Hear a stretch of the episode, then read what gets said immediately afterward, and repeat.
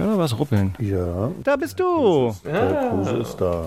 Schön. So, pass auf, wir legen sofort los. Wir müssen aber einmal, also dieses ganze Fußballzeugs äh, ist ja schön und gut, aber wir haben uns jetzt ja wochenlang nicht wirklich gesprochen.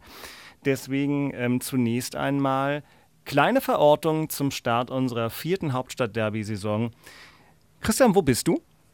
Kroatien, Pula. Schön, und wie ist es? Wir kriegen heute 38 Grad. Da seid ihr wärmer, weil hier sind 33, eine steife Brise immer vom Meer. Das ist ganz wunderbar hier. Ja, aber morgen früh geht es zurück. Natürlich. Und dann ist aber morgen früh in Berlin wieder ein bisschen kühler. Bisschen kühler, rechtzeitig zum Derby, damit du Ja. in deinem nicht wirklich, aber doch latent fortgeschrittenen Alter auf der Reportertribüne Ja. am Samstag nicht platzt. Fortgeschrittenes Alter, hallo Axel Kruse. Ach, das musstest du nochmal sagen. Na Hallo. klar, es hat sich doch nichts verändert. So, Axel, du bist gerade wo? Ich bin bei unserem ehemaligen Kapitän Fabian Lustenberger in der Schweiz. Und machst dort nicht etwa einen Kurs im Kühemelken, sondern bist ein guter Freund. Genau, die ziehen um von äh, in der Nähe von Luzern äh, nach Bern endlich. Er spielt ja schon drei Jahre in Bern. Da muss er nicht immer eine Stunde zur Arbeit fahren, also auch gut. Und wir helfen etwas beim Umzug. Ach, ist das schön. Also Axel Das in der ist Schweiz. Es ist sehr anständig, ne? Ähm, Christian in Kroatien. Ich habe eigentlich noch Urlaub, habe mich in den RBB geschummelt und bin jetzt auch völlig Harakiri-mäßig hier einfach in ein Studio gegangen, in dem ich, glaube ich, heute eigentlich nichts zu suchen habe. Mal gucken, wie lange wir aufnehmen können. Ich würde sagen, wir fangen einfach mal an. Der RBB Sport präsentiert.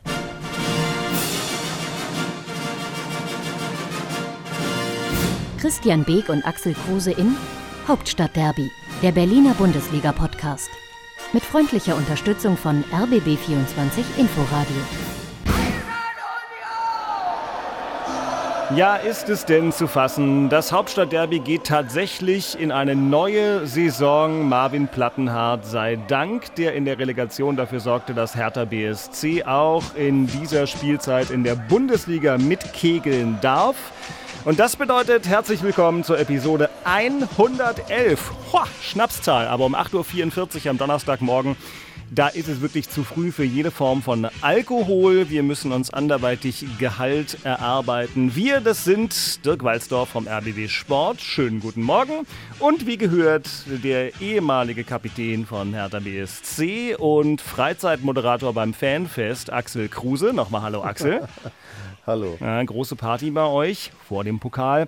Und äh, der Urunioner und frühere Geschäftsführer, Manager und was weiß ich nicht noch alles, Spiritus Rektor des ersten FC Union Berlin, Christian Beek. Hallo Christian, schön, dass wir wieder beieinander sind.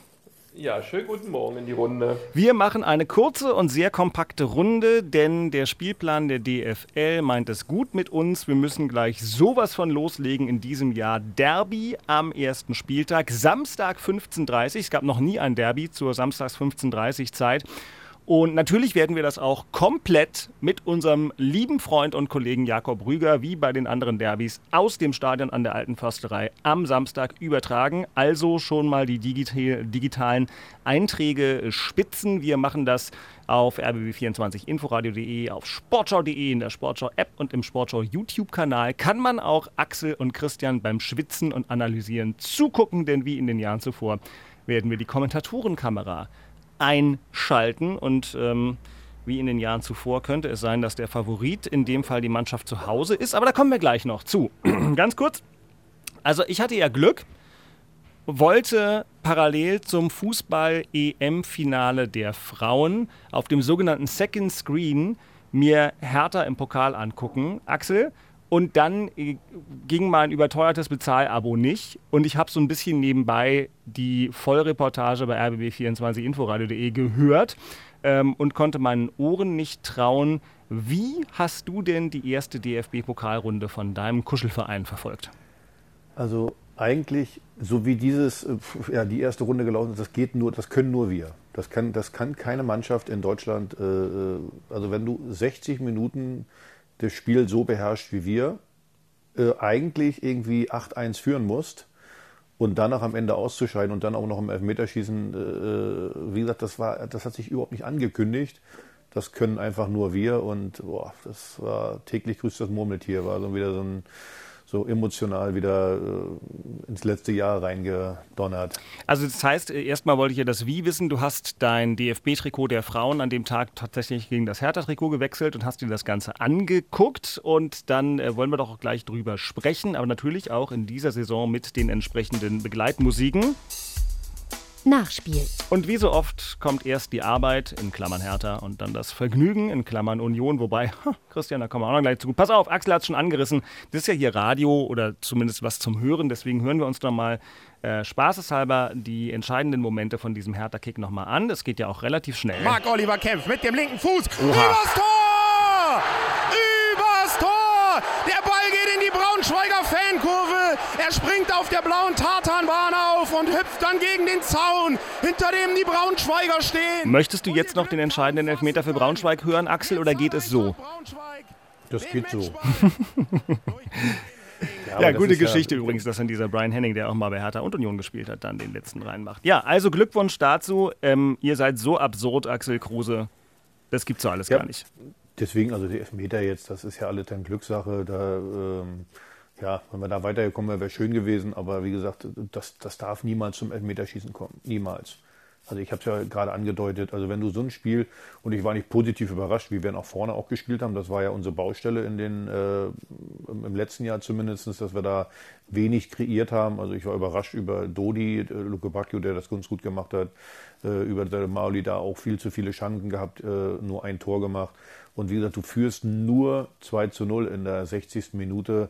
Und dann war es wirklich also ein Rückfall in alte Zeiten. Dieses, diese Elfmeter, äh, wie, wie man in der Situation äh, den, seinen Gegenspieler da faulen kann, Boyata, tut mir leid, geht gar nicht. Äh, kannst, du, kannst du einfach nicht machen. Für Nationalspieler geht das einfach nicht. Und, und dann hat ja der Gegner, die, die ja tot waren, man hat ja gemerkt, das war, da war ja, da war gar keine Stimmung mehr. So, die, die haben dann so ein bisschen das Momentum und äh, wenn ich ein bisschen länger Profi bin, dann weiß ich, Momentum muss ich erstmal durchbrechen. Also schieße ich den Ball erstmal rüber und versuche erstmal keine Fehler zu machen. Nein, wir verlieren den Ball, Kontersituation und dann steht es mit einmal innerhalb von drei Minuten 2-2. Und boah, da, das, das macht natürlich was mit, mit den Spielern, zumindest die letztes Jahr schon da waren. Das ist ja ganz klar. Da kommen dann natürlich Gedanken hoch und alles. Dann gab es ein paar Wechsel im Team, die, die auch nicht so gefruchtet haben und schon äh, äh, ja, bist du denn in die Verlängerung gekommen? Da muss man sagen, dann haben sie es ja 3-2 übrigens auch wieder eine, eine Kontersituation, wo ich auch das nicht verstehen kann, das nicht vernünftig zu unterbinden. Das war das nach der Ecke? Nach der, oder, äh, na, wo der nee, Ball... Das war das, das war das 3, das 3 2. Ja. Nee, nach der Ecke war ja das 4-4. Das, das, war mein Lieblingstor. Das war mein Lieblingstor. Also das, das, war, das war wirklich der Gipfel der Unverschämtheit. Du kommst zurück, du kommst wirklich zurück, äh, liegst in der Verlängerung 3-2 zurück und das zeigt dir auch die Moral. Du kommst zurück, führst 4-3 in der 118. Minute und hast einen eigenen Eckball. Ja. Und da habe ich gedacht, naja, dann spielen wir mal kurz, bleiben da in der Ecke und was ich was da machen, da ein bisschen, die Innenverteidiger bleiben mal hinten. Nö, die rennen alle nach vorne. Und dann kriegen wir eine Kontersituation nach der eigenen Ecke. Dann Slapstick, der Kämpf rutscht, rutscht auch noch aus in der Mitte und boing, steht es 4-4. Da, also wirklich, das ist dann, ich konnte nicht mal mehr wütend sein. Ich habe nur noch meinen Kopf geschüttelt und habe gedacht, komm, das ist doch, das, das war einfach ein Scherz. Hat nur keiner so richtig in Berlin drüber lachen können, außer vielleicht Christian Beek, der nicht. wahrscheinlich beim Lesen des Live-Tickers äh, sich das kroatische Bier um den Hals reiben musste, äh, um sich abzukühlen, weil es äh, so absurd war. Ähm, Christian. Beide Sachen habe ich nicht gemacht. Nicht. Ich habe weder Bier getrunken, Richtig. noch mich amüsiert, sondern es war eigentlich so wie letztes Jahr auch. Ähm, irgendwas ist immer wirklich, womit man nicht rechnet, passiert dann. Äh, Axel hat es gerade geschildert. Äh, das sind Sachen, die versteht man echt nicht. Ähm, ähm, gerade wenn du dann noch 4-3 führst und dann kriegst du mit der letzten Situation dann 4-4 in der Verlängerung. Aber Hertha ähm, scheint es in diesem Jahr auch erstmal wieder so zu machen. Aber schauen wir mal, ne? ist ja noch frisch alles. Aber das ist natürlich ein Einstieg in der Saison. Ähm, das braucht dann erstmal kein Mensch, weil man sich ja da auch mal ein bisschen grundsätzliche Ruhe wünscht. Äh, gerade von der Art und Weise her. Und das ist natürlich nicht so schön, ja. Bei uns war es aber nicht anders. Ich ja. wollte, ich wollte, ich wollte gerade mal gucken. Du redest ja. ja. auch immer von der geistigen Frische und so weiter. Also ja, klar, in Chemnitz äh, unangenehmes Los, wobei nicht so schlimm wie Hertha, aber trotzdem, also muss man denn da zwingend bis zur 114. Minute warten, bis man weiterkommt?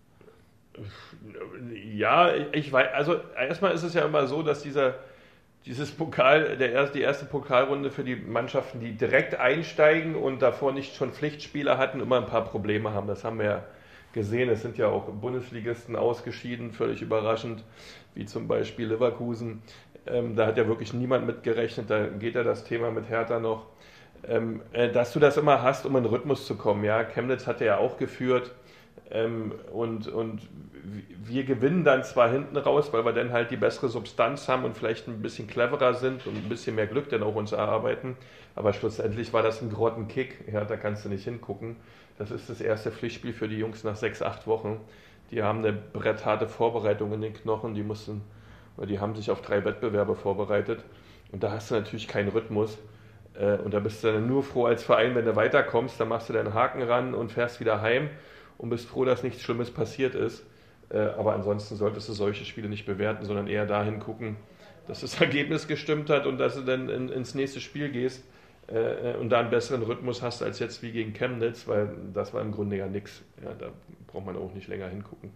Nö, aber weiter und am Ende. Ich würde gerne ja. tauschen mit dir, Beke. Also ja, ich glaube, du, hast, du, hast, es, du hast es genau richtig gesagt. Am Ende ist es völlig egal. Wenn du 8-0 gewinnst, äh, interessiert das auch keinen. Äh, entscheidend ist, dass du gewinnst. Und äh, ja. Äh, wenn es dann in, in, der 114. Minute ist, ist es auch in Ordnung. Und äh, wie gesagt, äh, heute reden wir darüber, einer ist ausgeschieden und einer ist weitergekommen. Und das ist, bleibt übrig.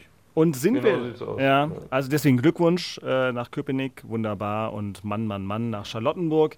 Äh, ich habe gerade überlegt, Axel, ob du dir. Ich würde gerne mit dir tauschen, Komma, Beke, ob das eigentlich ein griffiges Tattoo für dich wäre. Mit Blick auf unsere letzten drei Jahre. Aber ähm, vielleicht auch nicht. ja. ja also was der sportliche Erfolg, äh, äh, was den sportlichen Erfolg betrifft, bestimmt. Hat eigentlich einer von euch beiden ein Tattoo?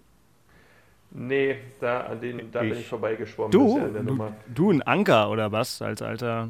Als was denkst du denn? Was habe ich auf dem Arm? Was, denk, was passt denn zu mir? Also, so vieles. Also ich, wie gesagt, ich dachte jetzt Provokation. Wer, wer provo ich bin da eine Provokation.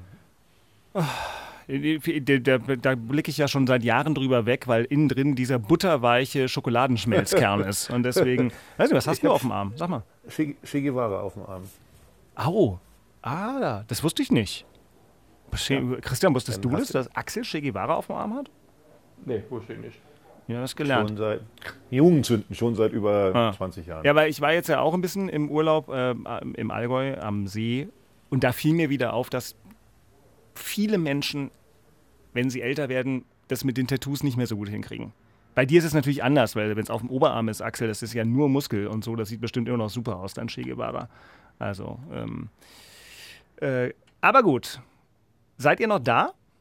Ja. Axel? Bei Axel habe ich gerade bei Che Guevara hat es ihm irgendwie rausgerissen. Jetzt müssen wir mal gucken, ob Axel noch da ist. Nach der Tattoo-Beichte. Da ist er wieder. Ich, ich habe dich wunderbar gehört Ach so, die ganze Zeit. Die Tattoo-Beichte. Ähm, das wäre auch ein guter Titel für die Episode. So, pass auf. Ähm, ich glaube aber, hier machen wir was anderes.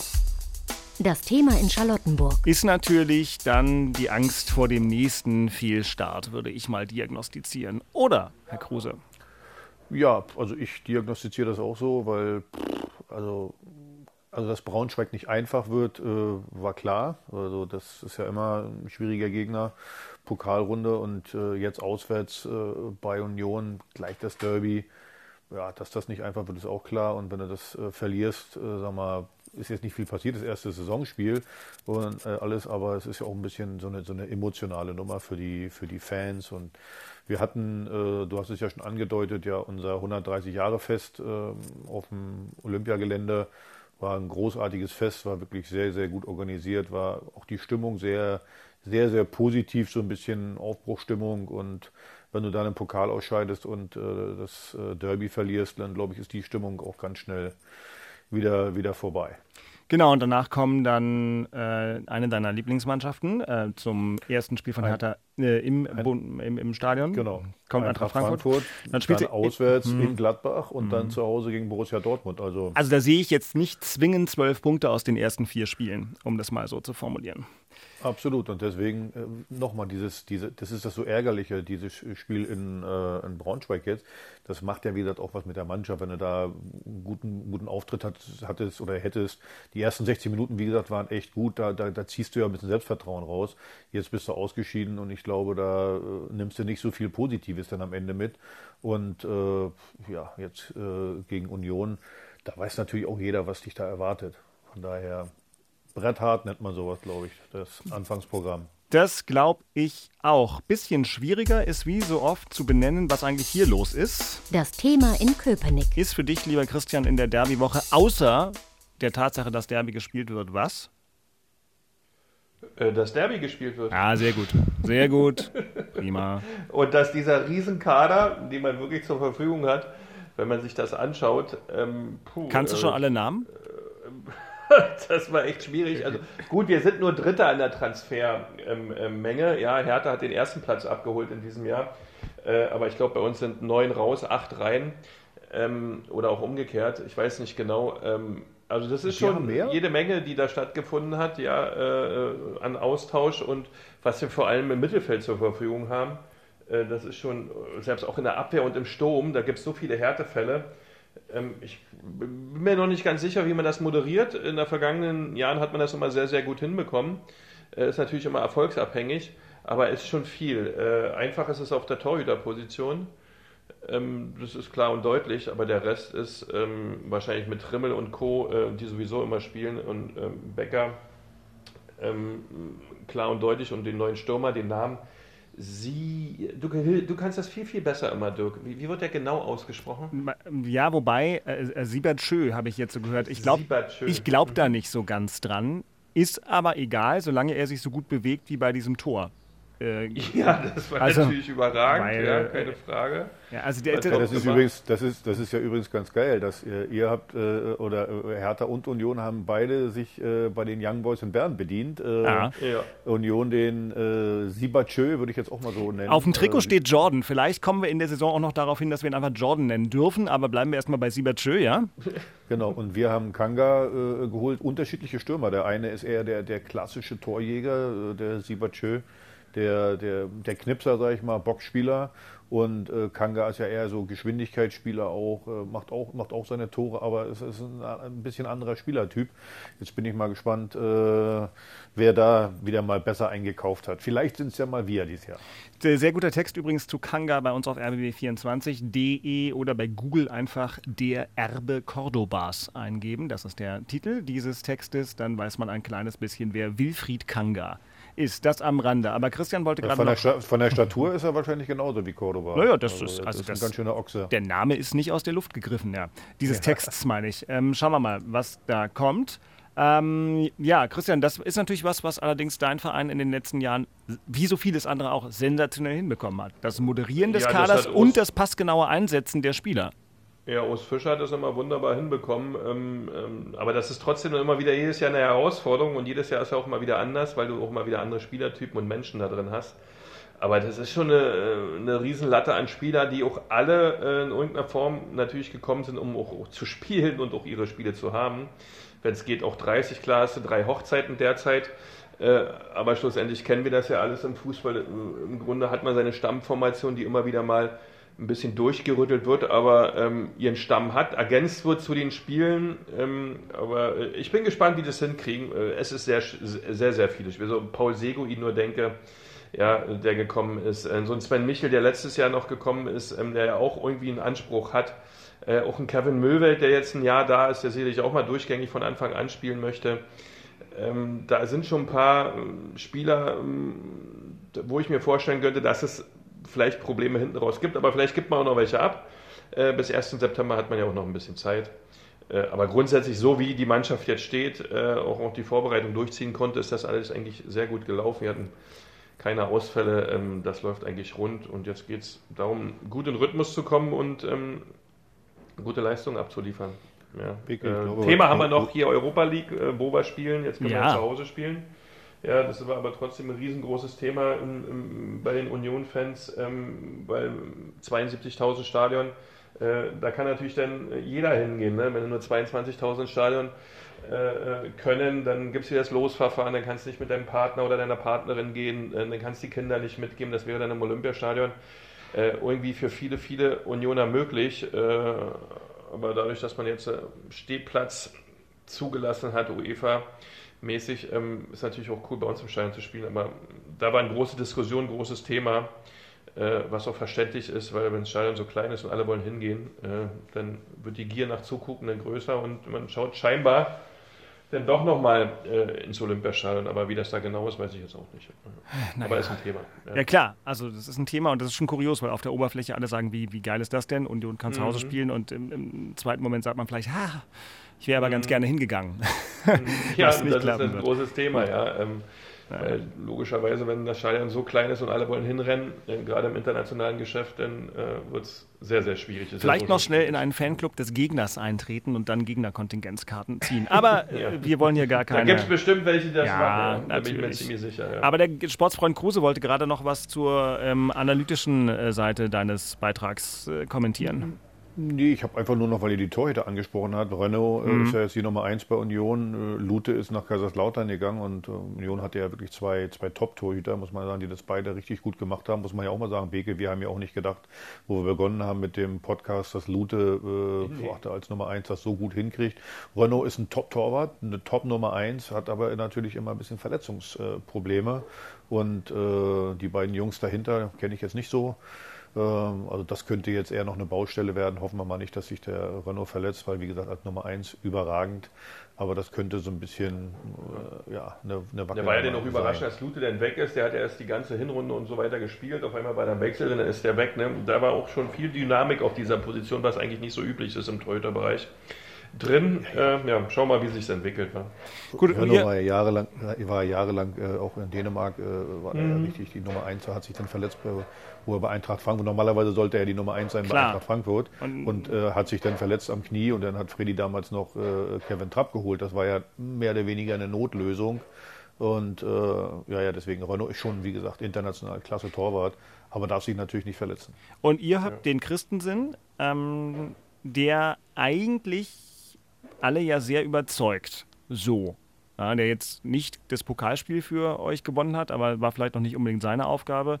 Ähm, was glaubst du denn da, Axel? Naja, ich sag mal so, also ich, äh, er muss erst mal zeigen, dass er eine Nummer 1 ist in der Bundesliga. Das hat er bisher noch nicht gezeigt, hat es gut gemacht. Bisher äh, beim Pokalspiel kann man ihm nichts vorwerfen und äh, Relegationsspiel gegen Union hat er auch richtig gut gemacht.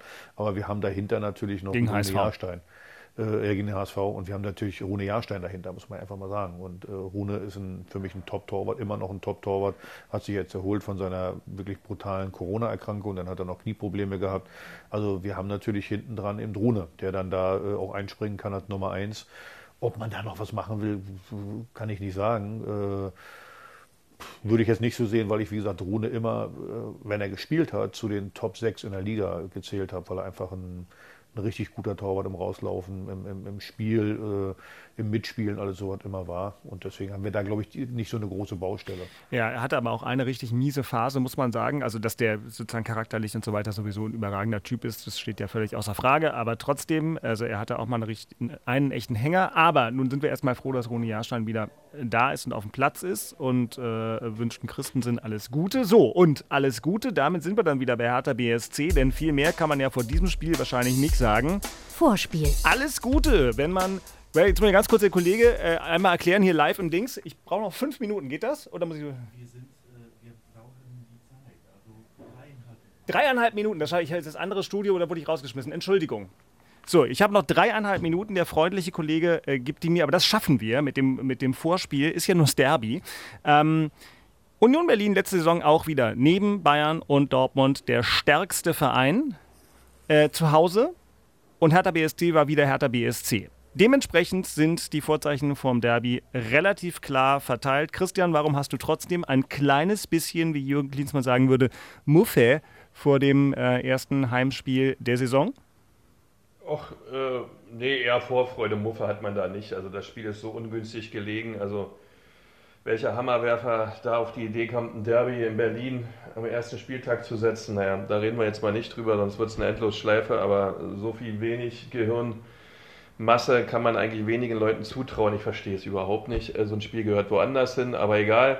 Äh, Demzufolge kann man zu dem Projekt erster Spieltag Derby gar nicht viel sagen. Ich kann mich gar nicht daran erinnern, dass es sowas überhaupt in irgendeiner Stadt schon mal gab. Gab es in Äh. München, warte, warte, während du redest, gucke ich nach. Es gab einmal in der Bundesliga am ersten Spieltag ein Derby 1965. Ja, super. Ja, am ersten Ja. Spieltag gleich das Derby. Das ist zum zweiten Mal in der Bundesliga-Historie. Zuvor war dies nur 1965 in München der Fall. Damals, Achtung, unterlag der Bundesliga-Aufsteiger Bayern München mit 0 zu 1 bei den Münchner Löwen in dem Spiel an der Grünwalder Straße.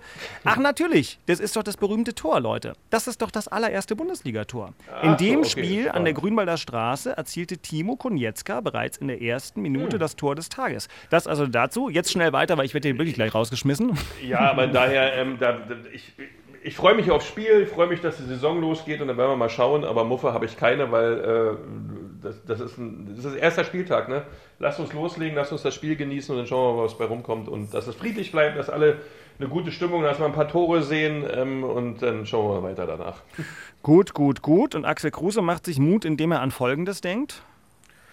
Ach, also äh, Beke hat das ja ganz gut zusammengefasst eben. Ähm, wenn man die ersten 60 Minuten äh, zum Maßstab nimmt äh, in Braunschweig, das macht mir ein bisschen Mut. Vielleicht den einen oder anderen offensiven Mann rausnehmen und dafür einen defensiven reinmachen, damit man äh, ein bisschen mehr Stabilität nach hinten hat. Dann bin ich da zuversichtlich. Ich könnte mir vorstellen, äh, also Beke, viele Tore werden da nicht fallen, außer wir spielen Hurra nach vorne. Dann, ich bin ja, meine Ansprüche sind wirklich klein geworden, deswegen so ein 1-1 oder ein 2-2, äh, damit wäre ich schon mal zufrieden. Nicht verlieren. Also Entschuldigung, in 2-2, damit wäre ich schon mal zufrieden. Äh, damit wäre ich in höchstem Maße zufrieden, denn dann hätten wir vier Tore in unserer Live-Sendung aus dem Stadion an der Alten Försterei. Ich lege jetzt mal fest, dass wir am Samstag um 15 Uhr beginnen, ähm, das Spiel zu übertragen. Axel Kruse, Christian Beek, Jakob Rüger und ich. Und ich gucke jetzt gerade noch schnell nebenbei was nach, weil Timo Konietzka, ich wusste doch, da ist was falsch. Also Timo Konietzka hat in diesem Derby in München zwar ein Tor in der ersten Minute gemacht, aber das erste Tor der Bundesliga hat er natürlich 1963 gemacht, weil die Bundesliga nicht 1965 ähm, gegründet wurde. Und da hat er auch in der ersten Minute geschossen, aber für Dortmund. Und dass ich das alles als deutlich jüngerer als ihr hier wieder selbst korrigierend erzählen muss, zeigt, so viel hat sich nicht geändert, auch in der Ich vierten habe mich gar nicht getraut, was zu sagen. Also, Ja. wo du 1965 gesagt hast, ich Ja. wusste nicht, dass die Bundesliga 63 gegründet Ja. ist, wusste jeder. Ja. Du, also, übrigens, da war Hertha ja noch äh, äh, mit dabei. Dann sind sie ja irgendwann rausgeflogen. Ja, das ist ab. Uh, übrigens, dazu gibt es, das machen wir in der nächsten Folge, weise darauf hin, Jakob und unser Kollege Simon Wenzel. Super Ding, ganz langes äh, Hörstück gemacht zu äh, 130 Jahre Hertha BSC. Da ist das alles drin. Also die Bundesliga wurde gegründet 1963. Am 24. August schoss Timo Konietzka das erste Tor. Wer das erste Tor für einen Berliner Bundesligisten in dieser Saison schießt, das hören wir live am Samstag ab 15 Uhr. Anpfiff um 15.30 Uhr im Stadion an der Alten Försterei mit Christian Beek, mit Axel Kruse, mit Jakob Rüger und mit mir. Ich bin Dirk Walzdorf. Das war sie, die sehr schnelle Folge 111 des Hauptstadtderby-Podcasts. Männer kommen gut zurück aus der Schweiz und aus Kroatien. Ich bin ja schon da. Und äh, wir sehen uns und hören uns Samstag im Stadion an der Alten Försterei. So Ich sieht's freue aus. mich. Und Bis Samstag. Ciao, ciao. tschüss, tschüss, tschüss. Tschüss, tschüss, tschüss, tschüss. Das waren Christian Beek und Axel Kruse in Hauptstadtderby, der Berliner Bundesliga-Podcast. Eine Produktion vom RBB Sport mit freundlicher Unterstützung von RBB24 Inforadio. Keine Folge mehr verpassen mit einem kostenlosen Abonnement in der ARD Audiothek.